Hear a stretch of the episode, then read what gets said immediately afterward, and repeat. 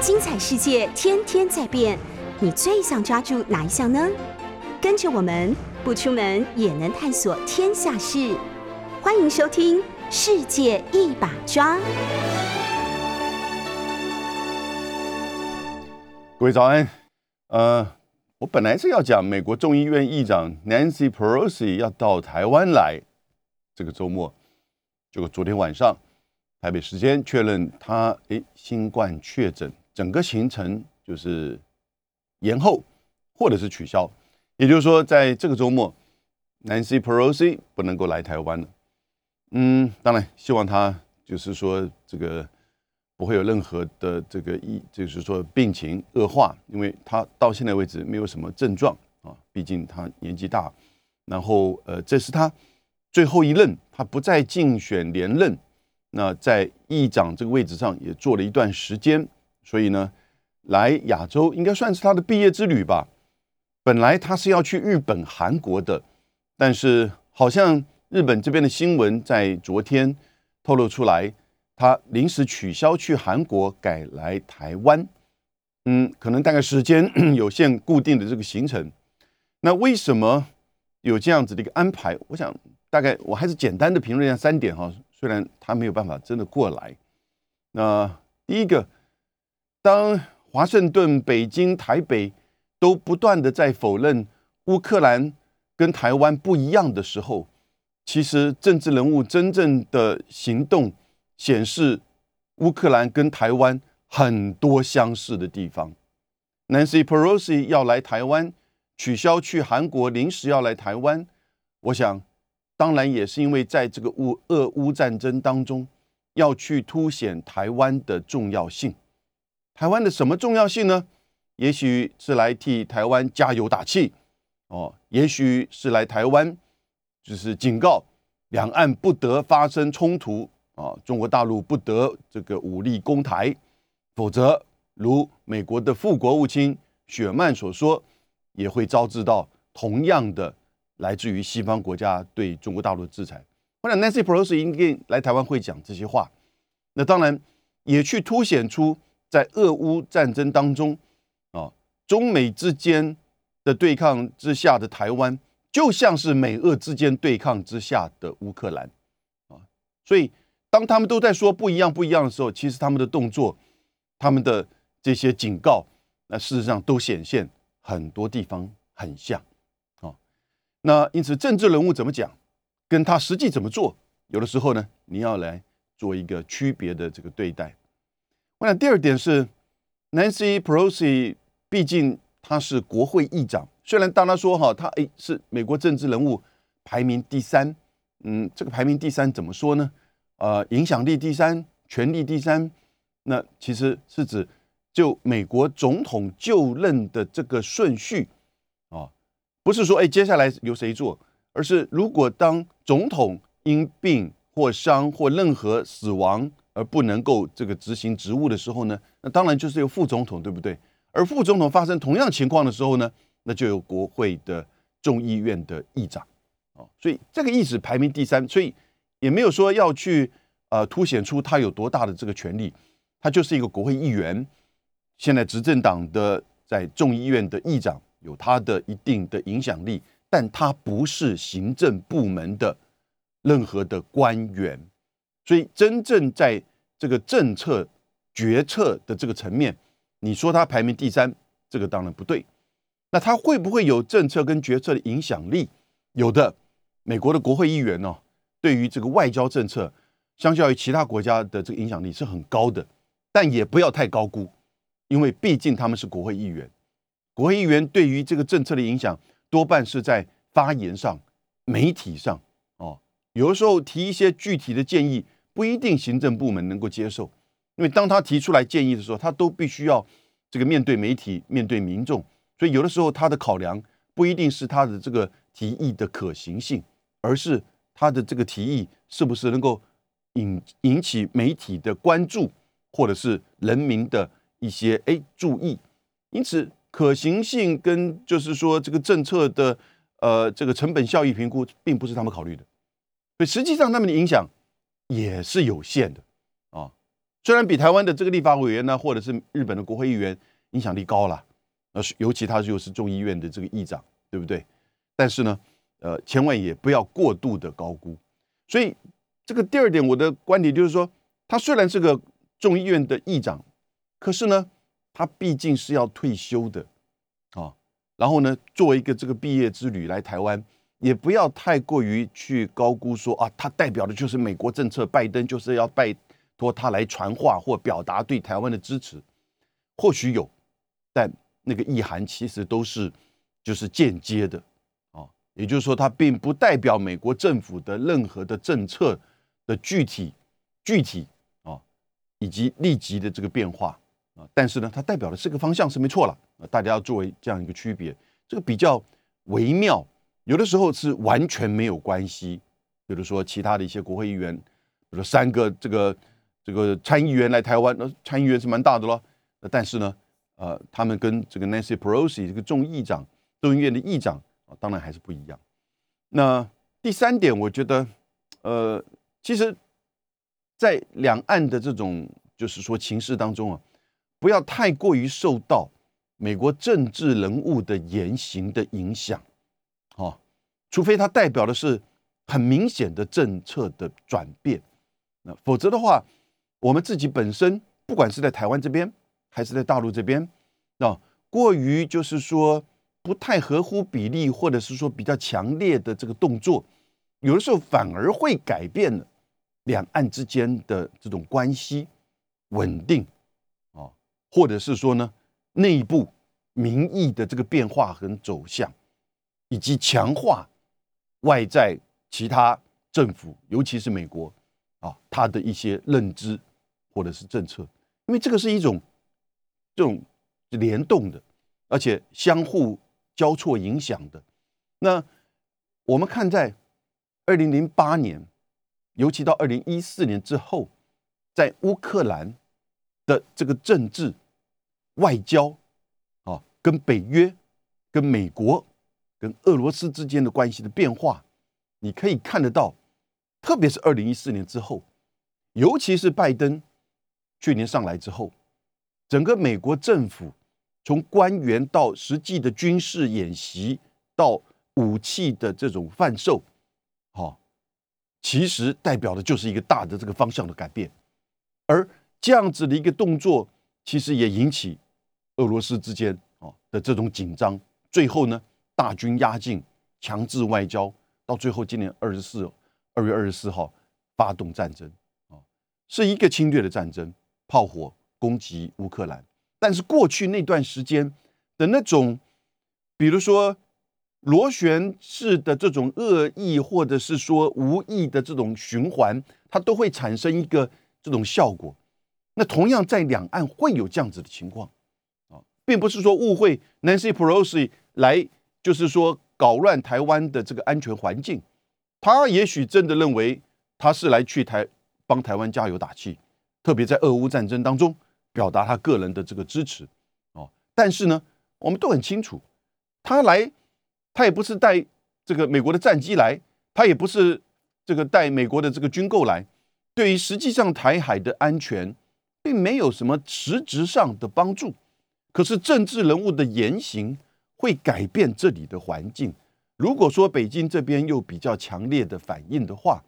那这就是一个恶性的螺旋的。循环啊，所以我们自己在台湾这边，在北京这边也要认知到啊，也就是说，对于这些政治人物，也许美国的，也许台湾的，也许日本的啊，对于台湾的议题的这种关注啊，其实是有复杂的因素的。我现在假设好了，各位想想看，如果在这次俄乌战战争当中，我们台湾有谴责啊，当然。因为你不是联合国会员国，所以你没有办法在联合国大会当中那个一百四十一票的这个谴责去参与，但你可以发声明谴责，这是一个对联合国这个会员国的国家的这种全面性的攻击啊，那发动的这个战争。但是如果台湾跟其他一百四十多个国家一样，没有对俄罗斯采取任何的制裁的话，你觉得这个整个在西方对俄罗斯的制裁当中，要去牵连到台海，或者是中国大陆的这种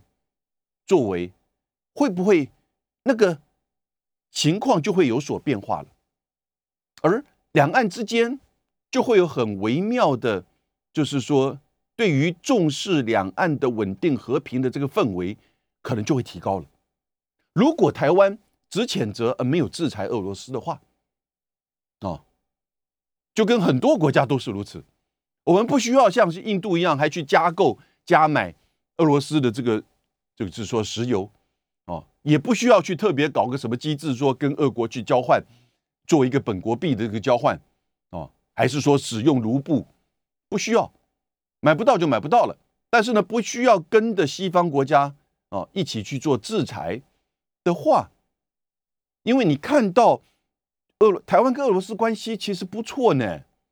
哦，我过去相当一段时间，差不多每年都会俄罗跟俄罗斯在台湾的这些代表啊，哦，工作人员呢，有一些这个会面啊，吃饭呢，啊，都谈了很多的东西，啊，谈了很多东西，而且听到一些哎不同的角度的啊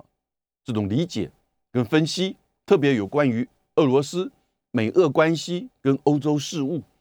对不对啊？因为我们太习惯于看的这个媒体，不管是刚才各位听的，你看到报纸的，通通都是西方媒体的啊。你很少现在看到还有什么呃半岛电台，或者是说俄罗斯的，哎，那除非这个重要的这个事件的时候，多半都是西方媒体提供你的这个解读。那媒体的解读当然有它的立场，这也没什么不对。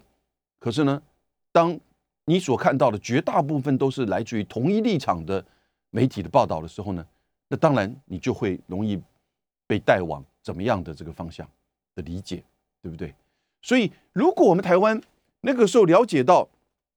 在俄乌战争当中，其实我们自己本身的利益跟俄罗斯间的关系，原油、天然气将近百分之十，哈，不到百分之十是来自于俄罗斯。然后呢，我们跟乌克兰关系其实并不好，喂，各位你知道吗？乌克兰给予中国大陆多少的武器上的协助？乌克兰对于就是说我们这个社畜代表处一直都是拒绝的，对不对？哦，所以我就不了解了，为什么我们这么第一时间的啊，仅仅跟日本差一个小时、两个小时哈，去就是说谴责以及这个提出对俄罗斯的这个制裁。如果没有这么做的话，啊，当然这个事情啊，华盛顿会不高兴，会很不高兴。哎，我在帮助乌克兰呢，你台湾跟乌克兰这么像，你面对到可能的军事武力的威胁，你为什么不跟着我啊，一起对这些侵略别的国家的俄罗斯哦进行谴责跟制裁？美国会不高兴呢？但是美国对很多国家不高兴了，对不对？所以在这一次的 Nancy Pelosi 他来，当然，也许他之后，当然疫情病情好了之后，他会不会再一次的到这个亚洲来？毕竟他的毕业之旅也就是这么这一段时间了。可是呢，我觉得我们台湾更要就是说，以及两岸都要去了解到，在今天的俄乌战争呢，有太多层面啊，并不是政治人物说的，哎，不像不是，就不是了。有太多的层面，其实太相像，而我们可以从把这个事情当做一个借鉴啊，尤其或者是把它当做一个这个教训。那我要谈的是，接下来谈的是，我觉得从战争发生到现在啊，普京给我们有三个意外，嗯，这三个意外代表的普京的大概的外交战略、地缘战略和他的军事战略，以及他因应。就是说，在这个战争中，随之而来，西方国家对他的这个制裁所表现出来的那个韧性，美美国人喜欢说韧性啊。但是我们在这个俄罗斯面对制裁上面，也看到了一个韧性。当然，同样，你也在乌克兰抵抗侵略的时候，你看到乌克兰人民和他军军队的这个韧性啊。那先讲，就是说这三个这个意外。那第一个意外，我想跟各位跟我一样，我们大概都这个错估了，认为在战争发生之前，觉得不会发生战争。美俄罗斯的这个大军压境相当长一段时间，连到后月二月这个中旬的时候，泽连斯基自己都不相信，因为美国不断的警告，泽连斯基都说：“哎，真的有这种情报，俄罗斯要攻打乌克兰吗？请赶快告诉我。”啊，我也判断应该不至于用战争的这种方式，因为在顿巴斯的乌东的战争啊，事实上已经进行了将近有八年之久，二零一四打到现在。克里米亚也被俄罗斯并入到它的领土范围之内，所以持续其实是有一种军事上的压力啊，以及领土上的这个争议都已经有在这边了。而边境上的大军的压阵产生的这种压力，那事实上把俄罗斯的这个态度已经表达的很清楚，因为对普京而言，他的外交政治战略也就是要不准贺主。乌克兰加入北约，这个是从二零零八年北约的决议当中啊，一直以来，那普京感受到一个非常强烈的啊，就是说北约东扩，乌克兰可能会加入的这种威胁啊。这个各位一定要理解，过去三四百年，俄罗斯跟欧洲的这个强权之间，就在这个中欧、东欧的这样子的一个战略空间、地缘的这种。就是掌握上不断的有这种征战，大型的战争发生，即使是二次大战，你想想看，哦，就是纳粹德国在攻打敖德萨、基辅，最后在那个斯大林格勒，对不对？都是非常惨烈的这个战争，那都是城市的大会战。那可是呢，对俄罗斯而言，它的历史、它的地缘、它的安全。都取决于那种空间的这种概念，啊，这种空间一定的缓冲区，哦，或者是说呢中立，避免偏向哪一方来维持自己的安全感。这个在美国的古巴飞弹危机也是如此，哦，那你会说，啊，今天都二十一世纪了，怎么还会有这个观念？而且北约是一个集体防卫性的组织，你如果不打他，他不会打你，但是这样子吗？哦。你能保证这样子吗？而且你可能真的不理解过去这三百年来俄罗斯跟西方国家之间的这种征战的最重要的那种地缘战略的这个概念，这是深植在俄罗斯的这个历史、俄罗斯的教育、俄罗斯政治人物、军方啊的这种认知当中。那那乌克兰理不理解？波兰理不理解？美国了不了解？当然都了解。为什么还会有持续的这样一个东扩？为什么还会有乌克兰不断的希望加入北约？乌克兰加入北约可以理解，寻求一个这种大哥啊的集体的保护。但是呢，他也知道这个可能就对俄罗斯会产生怎么样的刺激。那我们那个时候真的就认为说，这个大军压阵，再加上乌东战争，然后呢，再加上这个克里米亚，应该真的不会说真的这个产生武力攻击吧？但是在二月二十四号，他发动战争，所以第一个意外。但这个意外呀，稍微帮各位回复一下，简单的说，不只是过去在这个战争发动之前的三四个月的这个大军压阵，从白俄罗斯到乌东啊，到乌南，其实俄罗斯还提出了书面的要求，也就是说，他其实大军压阵的目标、战略目标、外交目标。就是要防止啊乌克兰加入北约，而且希望能够用美国、欧这个北约用书面承诺的方式，因为他们认为在九零年代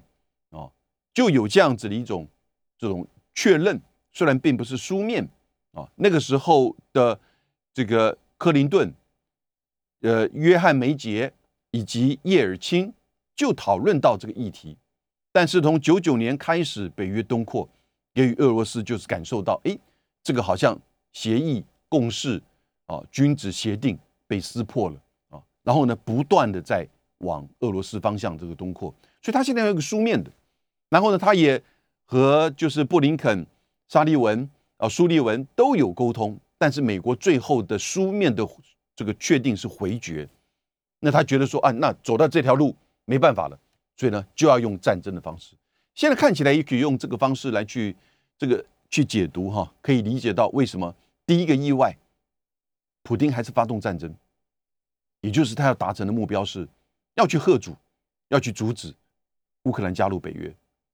这是他最大的目标。但是呢，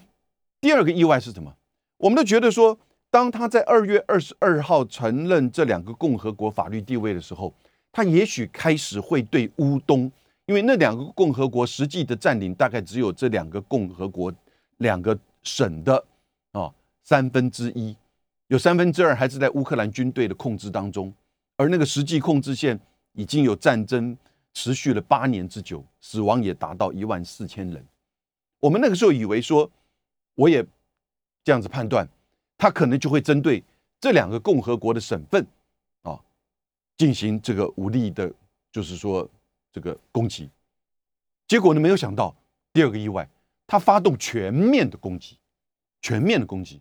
除了乌西之外，也就是从白俄罗斯的俄罗斯的军队到乌东跟俄罗斯之间交界的这个军队，哈尔科夫到乌东到。甚至乌南从克里米亚上来，啊，进入到这个科尔松这整个区域，全面性的军事攻击，这也让人觉得意外，啊，那这个意外是为什么呢？我觉得也就是因为第一个这个意外让我们这个没有想到的是，他会发动战争，他要去提出一个这种强全面性的攻击来告诉乌克兰，告诉西方，不能够乌克兰不可以加入北约，我不是只有在乌东这边啊。要占领扩大，我其实是要发动战争，告诉你啊，不可以加入北约。普京在这场战争中，第一个意外是他发动战争，但是现在理解，他发动战争也是在大军压阵、强制外交后，还是没有办法得到他希望的保证，来自于美国跟北约，因为他同时给这两个就是北约跟美国书面的要求承诺。乌克兰不会加入北约，但是呢，两边都拒绝，书面的拒绝，所以他后来决定发动战争。然后呢，发动战争也让我们感觉意外的是，他发动的是全面性的战争。那实际上，这个也了解到，他对于基辅北方的，就是说这个占领跟攻击的军队的数量根本不足以，也表现。出表示出他根本不是在准备攻打基辅，因为不到十万人。你要知道，二次大战的时候，在基辅的大会战，双方就是纳粹德国和苏联的军队各自都超过六十万人的布局在那边，在基辅而已。啊，最后这个非常激烈的这个战争，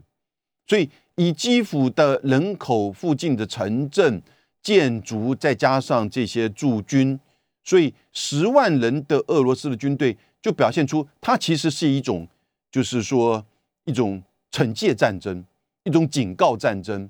好，当然刚开始的时候是攻击方、袭击方采取的是一种闪电的这个攻击，也许那个时候有一点想法说是不是哎可以达到这个占领基辅。不过那个时候我提过，也最主要目的是希望以战逼谈，以战。逼降，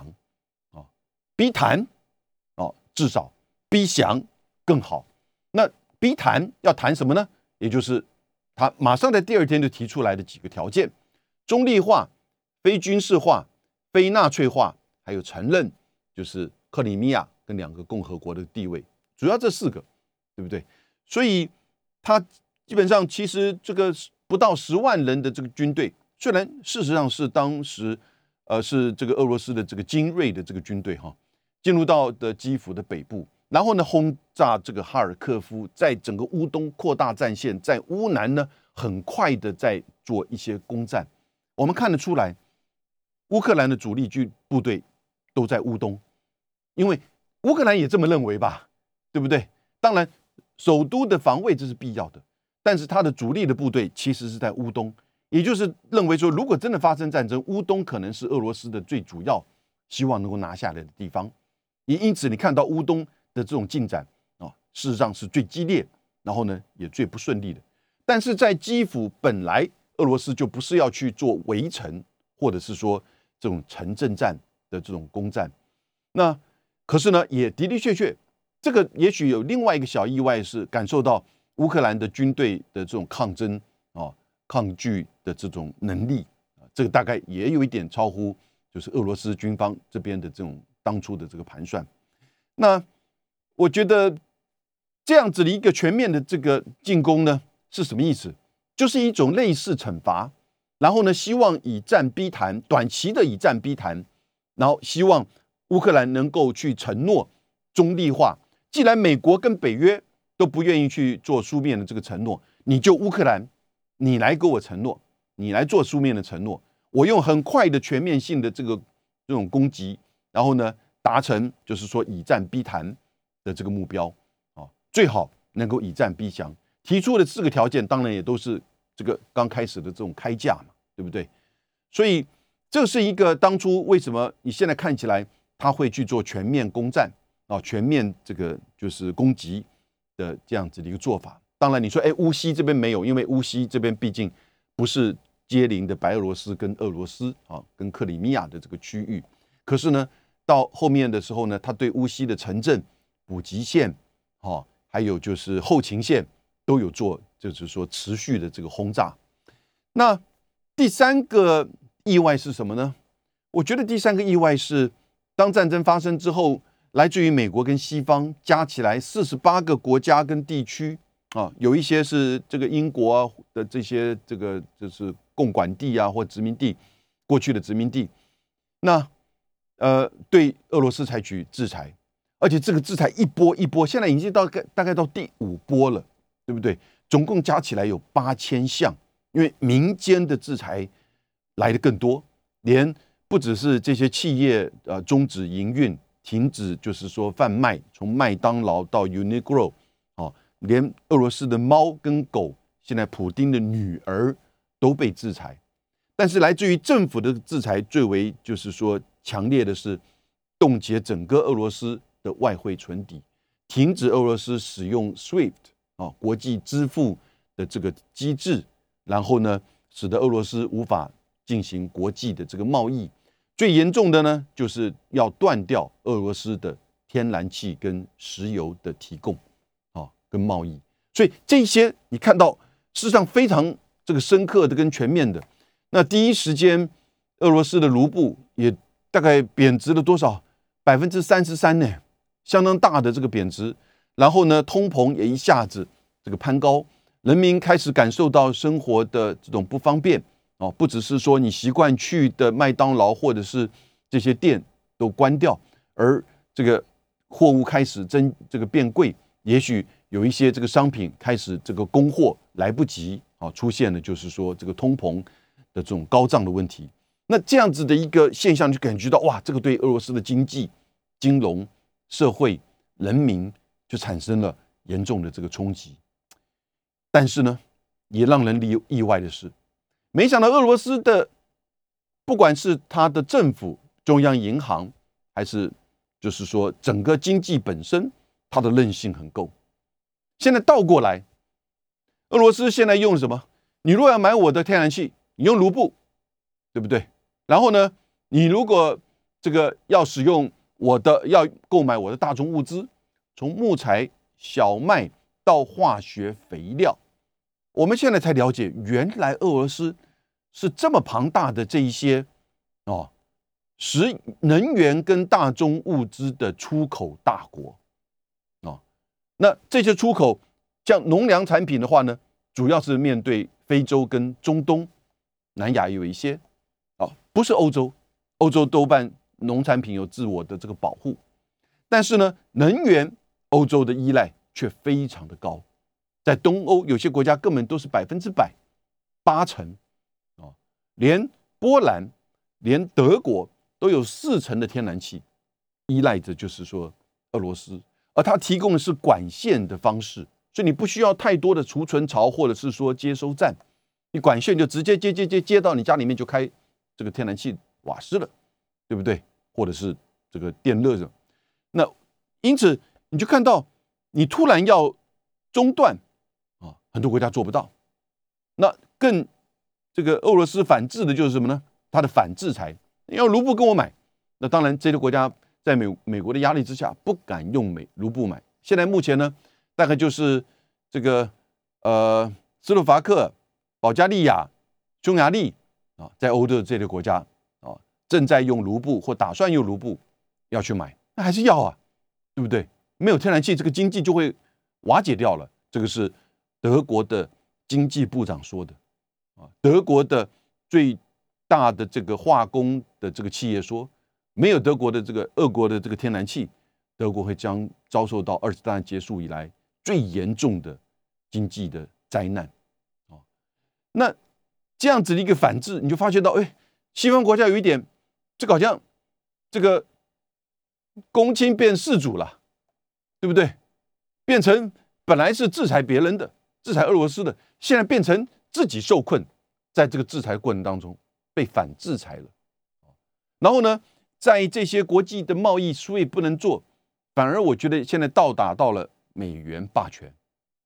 为什么？因为大家现在看到，哎，我的外汇存底，外汇存底是我的钱呢，那只是放你那边是对你的金融体系的这种信任而已，哦，结果你把我的钱给冻结住，那其实美国还不只是冻结俄罗斯的外汇存底，他根本把阿富汗在美国的外汇存底七十亿美金给没收了。哦，没收了一半用在美国人身上，九一一的这个家属的，就是说赔偿。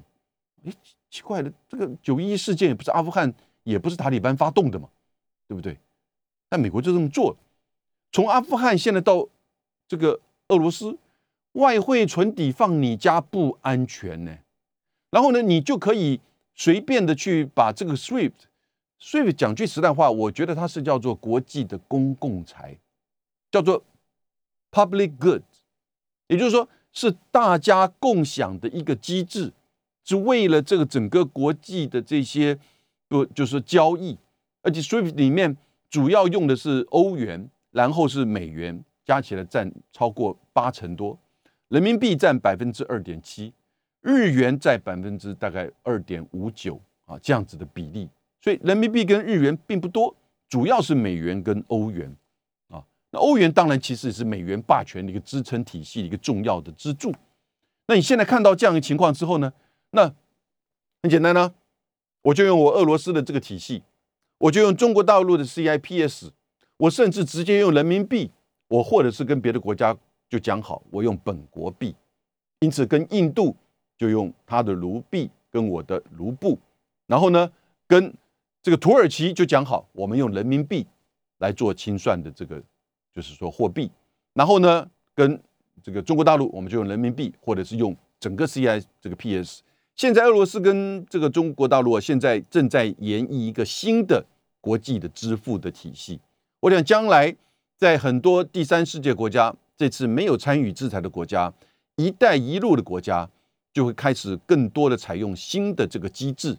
尤其是如果是要跟俄罗斯购买能源、大宗物资，或者是要去。这个参与到“一带一路”跟中国大陆做交易的，啊，中国大陆现在是全世界最大的出口国，也是最大的消费国。所以在这样一个情况之下，你觉得美元霸权不受影响吗？当然受影响，因为你把本来大家讲好的这种公共财拿来去做你个人的制裁，啊，当然华盛顿这边会说：“哎，他是侵略者，耶，对不对？”我是没错了，但是呢？这个是我们大家共同，现在就是你们这四八国家这么做，在做制裁他，哦，我们也谴责他，只不过各种因素，我们没有参与这个制裁。战争，战争，二次大战结束到现在，战争还少吗？对不对？每一个战争我们都这么做的话，大家还要生活吗？人民还要过日子吗？政府还要做什么经贸政策吗？对不对？所以在这样的情况之下，我们都会从我们自己的角度、自己的利益，哦，不对的是不对的。但是呢，又如果要制裁，我们就要做一些这个权衡，那这个是很正常的，对不对？这个时候，如果你用一个公共财，哎，结果影响到所有人的利益的时候，那我就不跟你玩了，那我就要走可能一个新的这个机制了，对不对？所以俄罗斯的这个韧性，所以我们谈普京的三个意外：第一个意外，他发动战争了；第二个意外，全面攻击；第三个意外。哎他反制裁西方的这个韧性，还让西方自乱阵脚。啊，也就是说，这个制裁并西方的制裁并没有达到他们真正的这个目标。虽然拜登说：“哎，我要让俄罗斯的经济倒退十五年。”俄罗斯的经济不是像美国哦，以服务科技，像中国以制造贸易。俄罗斯的经济是以原料、哈能源、大宗物资的出口为主，它也就是一亿五千万人口，它也就是一点七兆的这样一个 GDP 哦，会受影响，当然会受影响，因为连能源要卖给印度要，你看还打个折扣，对不对？也就是说，本来可能的这个收入现在 越少一点，可是你知道卢布这两天呢，美国自己的这个 NPR。哦，国家广播电台的这个报道说，卢布是这一阵子全世界最强劲的货币，对不对？OK，所以现在经济制裁要达到一个就是战场上的目标，哈，真的是并不容易，有时候反而会倒打到自己一把。那这三个意外所呈现的，我刚刚分析了，从战略目标的这个达成，要达到军事，现在很清楚，也就是他在上个礼拜。三月二十八、二十九的时候，在土耳其的伊斯坦堡的那个会谈、那个和谈哦，俄乌之间和谈，其实达到了四点，尤其是乌克兰这边说哦，中立化可以承诺，也可以路线，然后呢，也就是不会去加入北约了哦。那至于说这个领土问题完全没有谈，俄罗斯这边也释放善意说，第一个可以同意乌克兰加入联呃欧盟。第二个，我们会在很快时间把基辅北方的战斗部队减少，所以呢，你看到他三十号就从基辅的这个周遭的这个战斗部队就慢慢的撤，开始撤到就是说白俄罗斯去，重新再整装，或者是转到乌东。我们现在看到，同时俄罗斯的国防部长也宣布，哎，进入到第二阶段，什么意思？也就是说。他们觉得第一阶段的全面的这个战争跟进攻啊，达成了战略上的外交的目标，也就是乌克兰接受啊，在和谈当中这个不加入北约中立化路线，因此呢，转为做第二阶段。第二阶段是什么？也就是要去确保乌东的这个占领。所以各位，我们现在简单的注意，可以告诉各位，普丁。两大目标对乌克兰发动战争：第一个，阻止乌克兰加入北约，而且要得到乌克兰政策跟法律上的这个承诺；第二个，要扩大实质占领北这个乌东，因为就算是宪法的承诺，你也可能会改变。我占领乌东，扩大占领乌东，就表示这是一个持续有这样一个军事上的压力，同时作为一个真正的。缓冲区，啊，也就是，就算你乌克兰再怎么接下来跟这个北约或美国有怎么样的军事联系，因为中立化也有好多种中立化，对不对？你看，像芬兰跟这个瑞士的中立化，它也有征兵，它也有购买军队啊，它壮就是说这个发展军队啊，因此购买武器，所以呢，它也会跟这个北约进行军事演习，它也成为北约的这个战略这个伙伴。关系虽然它不是北约的这个会员国，所以中立化有很多种，但是呢，以确保我的安全，你的中立化虽然路线虽然你承诺这个在这个战争上得到我的这个得到了教训，可是呢，我还是要做最后的最真实的确保，那就是乌东，包含乌南。现在你看，他从哈尔科夫往下的利久姆。然后呢，拉到整个就是说大的顿巴斯的这个区域，因为过去这个实际上在二月二十四号之前啊，这两个共和国宣所宣称占领的只有大概这两个省的三分之一。现在目前的占领大概卢甘斯克占领了九成，顿内刺克大概占领了六成，所以还有将近蛮大一块。那乌东乌克兰的主力部队在这边，所以他希望可能把。基辅的这个部队撤退，然后呢，增援到哈尔科夫，增援到利久姆，增援到去包围乌东的乌克兰的主力部队，然后呢，再做乌东的这个实质的扩大的占领。那当然，持续战争会这个延续，持久化、长久化，那就变成我把它叫做大顿内次战争啊，扩大版的顿内次战争。过去是从二零一四到二零二二，那现在从二零二二经过了这样子一个战争之后呢，这个扩大了实质的占领。乌南他也想要去一定程度的占领，为什么？因为这个克里米亚的这个生活用水物资都是来自于它的北部，现在把它叫做克里米亚半岛，就是这个科尔松啊，到这个就是说核电厂的这一块。然后呢，中间的这个马里乌波尔或马利波，就是连接乌东跟乌南啊，以及他特别关注的就是在整个过去这个八年，呃，走向民族主义或者是纳粹化的乌东的这些亚速营的这个大本营。啊，所以呢，也就是在这个区域，他要做实质的掌控。我觉得接下来的大概的战略是这样这个走的这个方向，啊，但是呢，天算不如人算，啊，我不知道是人算还是真的是这个某种程度的这种刻意的计划。不查事件发生，这个是在三十号的时候做的撤退，不查事件是在四月三号。这个蹦出来，也就是在乌克兰这边指控，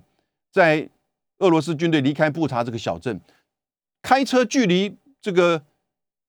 这个基辅市区哈，大概是两个小时吧，啊，两个小时的这个开车距离的这个时间，那他发现到有超过一百四百一十具的尸体，有一些是这个散落在这个街头上，有一些是在占领期间啊，认为是在占领期间被杀害。被集体的这个掩埋的在壕沟当中啊，所以这四百十一十具这个这个尸体被发掘出来，那当然就变成是种族灭绝、